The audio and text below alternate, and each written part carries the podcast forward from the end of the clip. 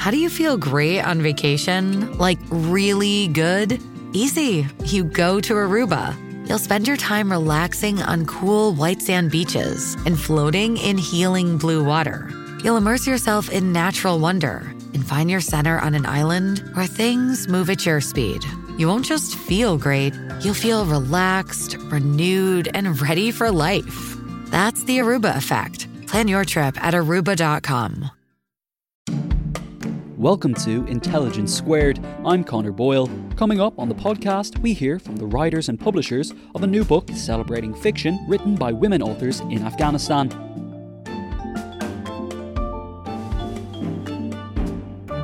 Our host is the investigative journalist and journalism professor Halima Kazem. Her work has been largely focused on Afghanistan, feminism, and human rights. She's produced stories for outlets ranging from CNN to NPR. Here's Halima with more. Afghan women's voices are at risk of being silenced. And as more of their rights slip away, so do their stories. My pen is the wing of a bird. It will tell you those thoughts we are not allowed to think, those dreams we are not allowed to dream. These are the words of Batul Haidari, an Afghan woman and author from Untold, a writer development program for marginalized writers in areas of conflict and post conflict. In March 2022, Untold published the first anthology of short fiction by Afghan women titled after Haidari's quote, My pen is the wing of a bird. It brings together 18 unique voices translated from Pashto and Dari, telling stories of family, work, childhood, war, gender identity, and cultural traditions. Today, I'm joined by three women who've been deeply involved in the creation of this book Lucy Hannah, founder of Untold, Zarghuna Kargar, author of Dear Zari Hidden Stories from Women of Afghanistan, journalist and translator, and Marie Bamiani, contributing author featured in My Pen is the Wing of a Bird. Zarghuna, Lucy, and Marie join me now to talk about their work. Welcome to Intelligence Squared. If we could start, Lucy, and each of you, tell me a bit more about your work in your background in your writing and how you got involved in this project. My first introduction to Afghanistan was in about uh, 2006 when I was there for the BBC working on the long running soap opera New Home, New Life. I have a history of working with new writers and developing them and their work. And this was one aspect of, of that work. And while there, I then went back several times, back and forth on this project. And in 2017, I was talking to the scriptwriters and we were having a conversation about fiction publishing locally. And the women in particular were talking about how frustrating it was to get their work published, their fiction work published, as opposed to their script writing that was their day job.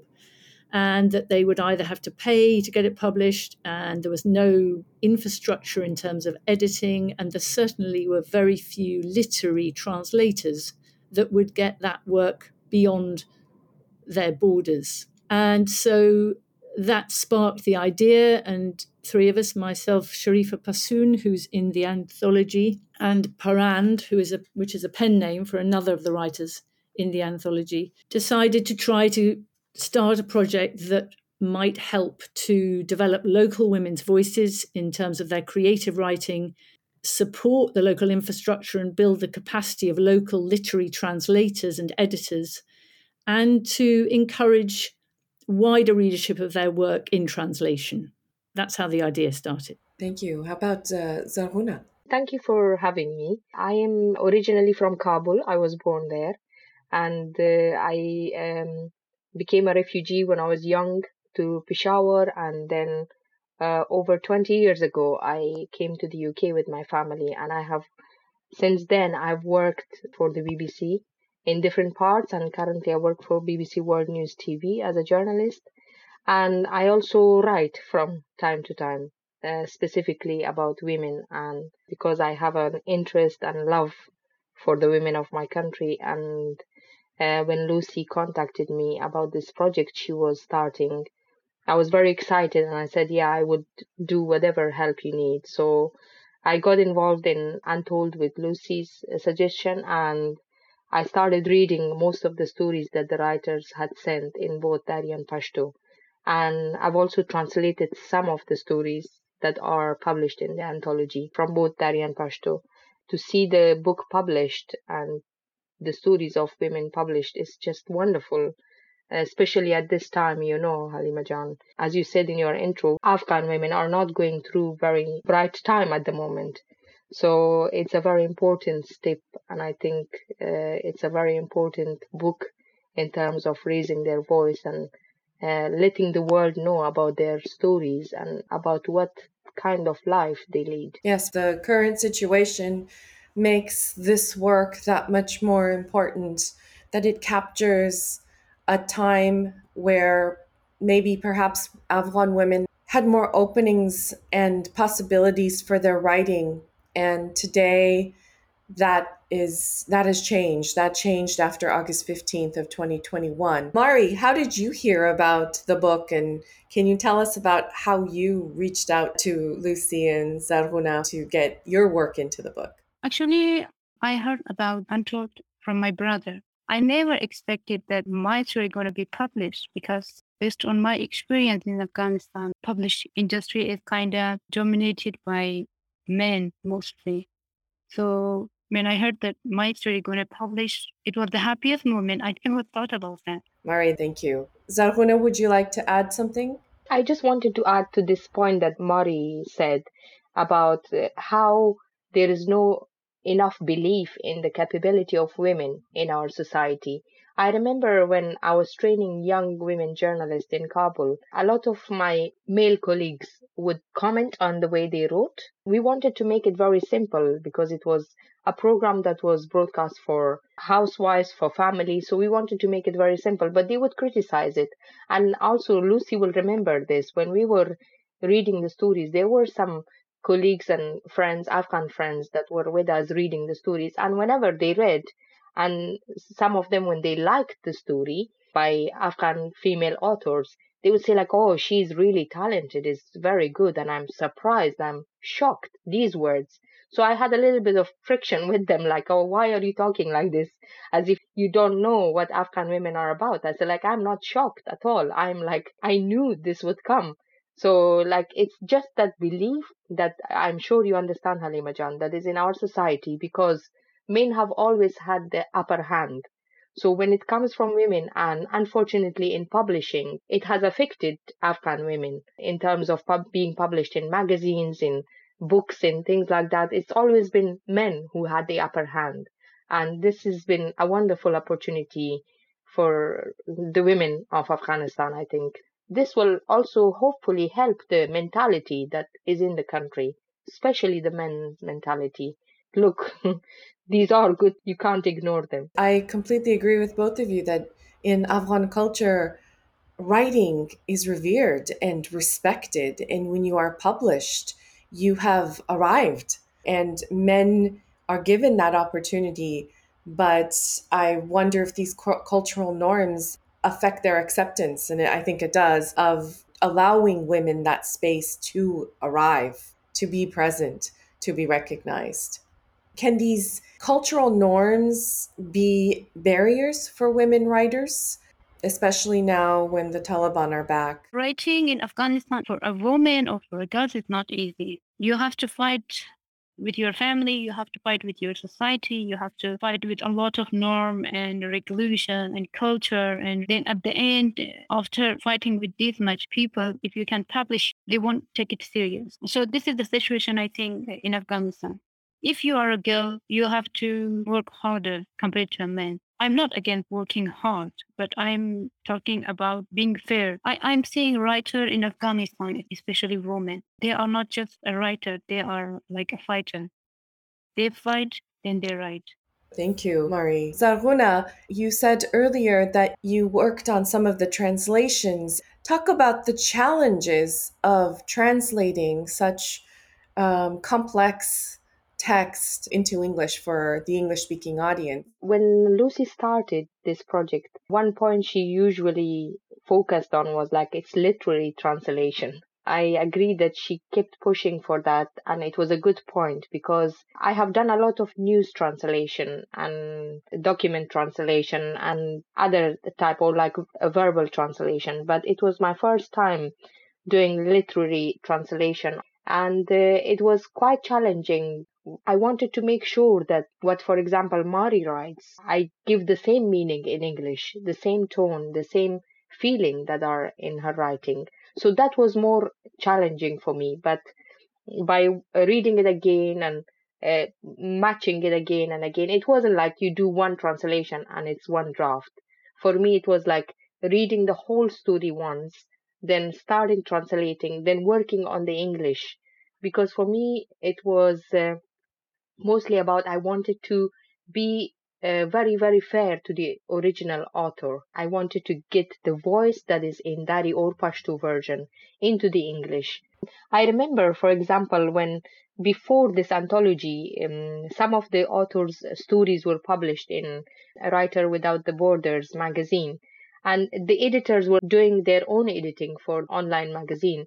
And when they sent it back to me, there were things that didn't make big difference, but I felt that I'm losing the tone.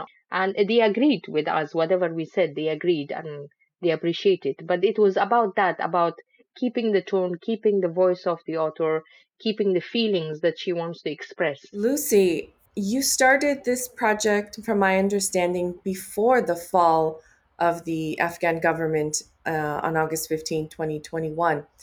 Has this anthology's meaning changed for you?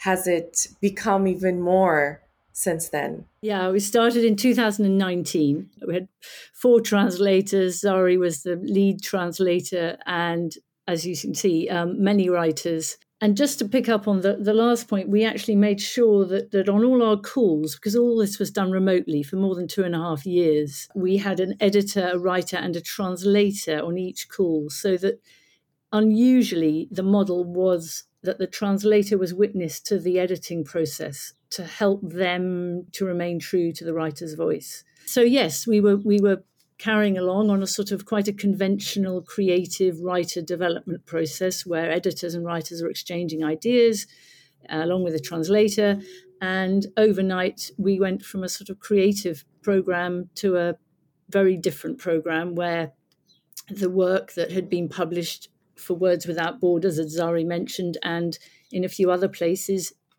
in those two years, had to be removed immediately offline for security reasons.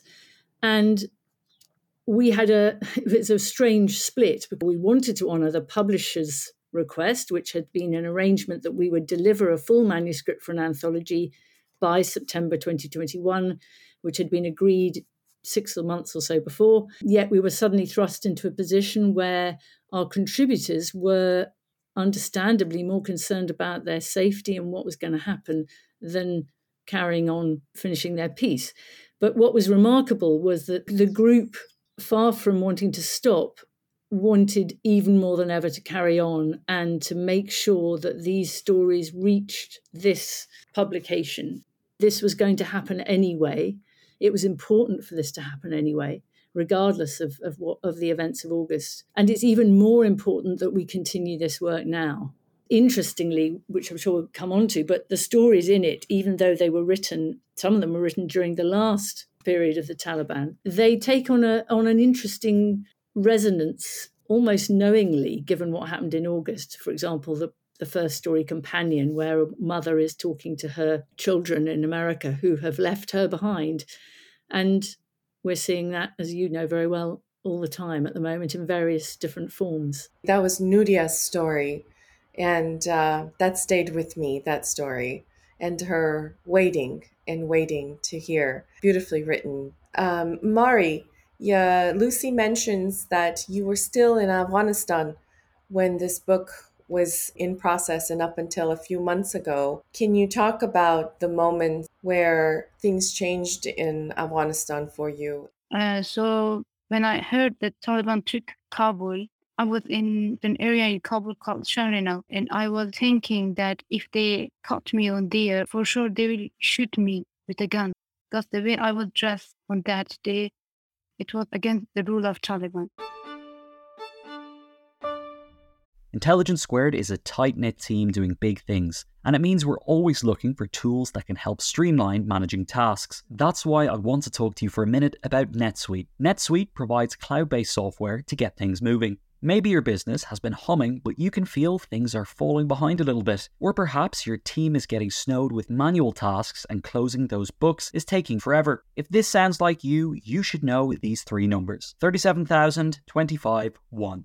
37,000, that's the number of businesses which have upgraded to NetSuite by Oracle. 25, NetSuite turns 25 this year. That's 25 years of helping businesses do more with less, allowing them to close their books in days, not weeks, and drive down costs. And one, because your business is one of a kind. So you get a customized solution for all of your KPIs in one efficient system with one source of truth. It means you can manage risk, get reliable forecasts, and improve margins. It's everything you need to grow all in one place. NetSuite is now making an unprecedented offer to make more of that kind of thing possible. Right now, you can download NetSuite's popular KPI checklist designed to give you consistently excellent performance absolutely free at netsuite.com slash squared. That's netsuite.com slash squared to get your own KPI checklist. netsuite.com slash squared. Zarghuna, this is not the first book for you. I have read and enjoyed your first book, Dear Zari, Hidden Stories from Women of Afghanistan uh, this is storytelling is for with women in Afghanistan is not new for you. Why is literature such an important medium of expression? As you know, Halima Jan, we have a rich history of women storytellers, uh, women um, reciting poems who don't get registered in their name, like in Pashto we have landays. And in Farsi as well, in Dari, we have the same. So it, it's a culture that I have grown up with I remember my aunt telling us stories in long winter nights when I was a kid. And I really believed it. I really loved it. The way she was telling me stories of monsters, sometimes stories of a man in her village. So I really feel that this kind of work by Afghan women is strengthening that culture we have. Unfortunately, the way we are portrayed in media is either Taliban, women in burqa, and Afghan women dying of childbirth or malnutrition. I just think that it's so important for the international audience or for people outside Afghanistan to know that Afghan women is not only about that. There's so much, so much more to Afghan women in our culture, in their talent, in their potential. And this book and these stories are just a small example of the potential that lies among Afghan women, young and old whether they are housewives, whether they are students, whether they are mothers, sisters. It's so colorful and there is so much talent among women that has been missed for many, many years, especially on international level. In Afghanistan also, as Mari said, we have a very, very male dominated society. Men are uh, uh, much more further than women in many, many uh, aspects of life. I started reading some books by Afghan authors, mostly men, and it was interesting that they were writing about women, but it was not the same. As Mari said, men cannot write my feelings or Mari's feelings or Sharifa's feelings that are in these stories. So for me, this is a very, very important step to write about them, write their stories, write their feelings, and just let the world know what Afghan women are about, what our grandmas have been about, what our daughters are about, what our girls who are now banned from school, some of them, what are they about? And just want to, sh- it's just a very small example of the potential that lies in that country. And I'm drawn to a line that Lyse Doucet, who wrote the foreword uh, to the book, wrote that literature is resilience, a release. And then from my work, I work on feminist resistance. And I would add to that line that Afghan women's literature is a form of resistance, a resistance to the invisibility of them in the archives, of the perceived, as Zarghuna Jan is saying, invisibility of them in daily life. And I think that these stories really bring that forward. Lucy, what do you think about that? As literature as a form of resistance. They say that you know it takes a writer, an activist, and a lawyer to make change in the world, and I I believe that wholeheartedly. And you can never do without the writer. But interestingly, when I talked to someone about putting out an open call in 2019, and the view was, oh well, you'll probably only get maybe 20 or so submissions, and we got 120 and the second call was put out in 2021 and we got nearly 300 and from women everywhere and mariam mahjoba who wrote companion and please turn this air conditioner on sir two stories in the book had never shared her work with anyone. Her sister sent in her story unbeknown to her because she knew that mariam wouldn't let her. And also the author of sandals maliha Maliha Naji, who, who sent wrote it handwritten and, and, photographed it on to WhatsApp. Her brother then sent it to a friend of his, and it got to us via WhatsApp handwritten. So the point being that, you know, Zari talks about the untapped talent. Of course, why on earth would you think only 20 submissions would come in? It's an entire country of people, of women who are looking for outlets to express their work creatively that they have only been doing often behind closed doors and are not taken seriously as writers. Is Untold still working in Afghanistan despite the conditions? Are you going to continue? We intend to, but obviously in a very different way. In terms of the cultural norms, I think it's, as you know, it's affecting things hugely, obviously. And we're working out at the moment. So, eight of the writers that are in the anthology are still in Afghanistan, 10 of those in this collection have left, but obviously there are others that we were working with that didn't, whose stories didn't make it into the anthology, and they're also still in Afghanistan. What was interesting in terms of during August, this group began, and Marie was will know about will was part of this, began to write a diary, an online diary, to keep connected to each other when uh, the Taliban entered Kabul, because they wanted to find a way of not losing that sharing of ideas that we've been doing for so long. And this has kept going since the middle of August and it's still going today. The good news is that actually there's going to be a children's book made out of the first six weeks of it, published by Scholastic, coming out next year. But I'm hoping the group want to carry on so that we do a year since the fall of Kabul. I think that is going to be the incredibly valuable cultural archive. I'm hoping that that will show how valuable these women's voices are. But also, that aside, we are at the moment uh, hoping to carry on and produce another collection because, in a way, this is just the beginning. These are writers who've never even experienced the editorial process and who are very keen to develop much different stories and, and, experiment with form and, and do what many writers have the opportunity to do. So we are working in different ways to make that happen.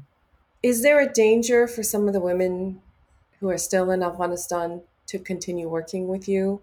What do you all think? You're in touch with them. Yeah, all the time. I mean, Zari will, with the BBC Afghan service, will probably know more, but I'm in touch with people every week. Yeah, and and also taking advice.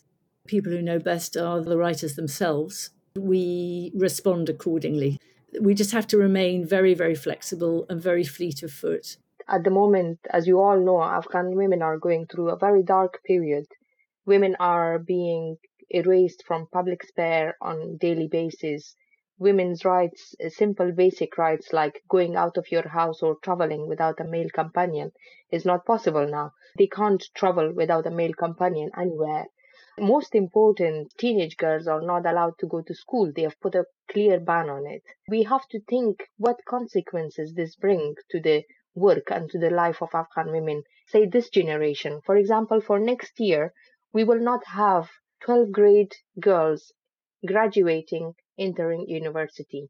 And this has happened in our history before during the first control of Taliban in Afghanistan in the 1990s. So it's going to have a huge impact on women's ability women's participation in the society. And we have to remember that in the last 20 or over 20 years, we worked really, really hard to at least put this idea in men's heads that women should be involved in this project or women should be involved in the parliament.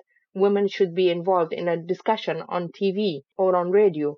And this took us almost, I can guarantee this because I've seen the changes that the Afghan women, it took us 20 years to just spread this idea among families, among men in the country that women needs to be present. In everything you do women should be there. Whether there's ministries working in offices working in universities and that is the most important thing that we are losing at the moment. I'm really angry with the feminists in the west that they are not raising their voice about this the consequences that we dealt with 20 years ago were huge women were always behind comparing to men sisters were behind comparing to their brothers and now we are facing that again. And if this is not stopped, I'm afraid the consequences for the women of our country is going to be very, very negative and very, very dark. We need to work hard together, whether it's publishing their stories, whether it's uh, enabling them to send a piece that uh, can get published in a small magazine. That is a huge help, and Afghan women need help at the moment. And I take your point about the loss of a year for girls in school and what the consequences of that is going to be. And I'll tie it to something that I noticed in the stories that I read from your book is this sense of waiting.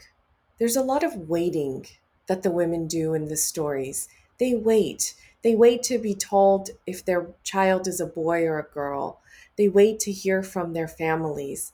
They wait for moments to pass, such as the bombing in the newsroom there's a lot of waiting and that that made me think that Afghan women's sense of time or ownership of time is not their own.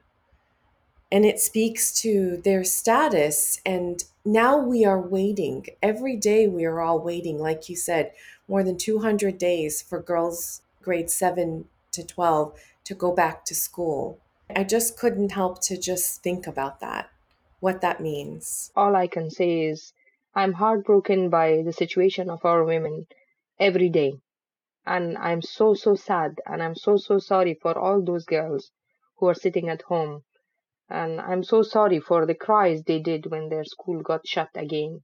They opened for 30 minutes and they banned them again. So at the moment, I'm always trying to be hopeful and not lose hope. But it's so hard to keep hope and as you said wait waiting has a limit you know and we have waited for very long now when i'm talking with my friends female friends they are saying that men are the one who is going to save the country everyone every society told me that you have to wait for someone to save you like you have to wait for a man to save you from a certain location you have to wait for your father to take your hand or you have to wait for your brother to support you in school so we kind of got trained like this. There should be someone to rescue us from that moment. Where the fact is that if we see our own ability, if we see our own power, if we believe in ourselves, we can we can save ourselves. We don't need to wait. Like in Afghanistan, question is like uh, like this that everyone is waiting for me to go and fight against Taliban and save the country. But I believe Women can also help the men in this certain time. As a writer, I'm saying that by writing, I can help my country.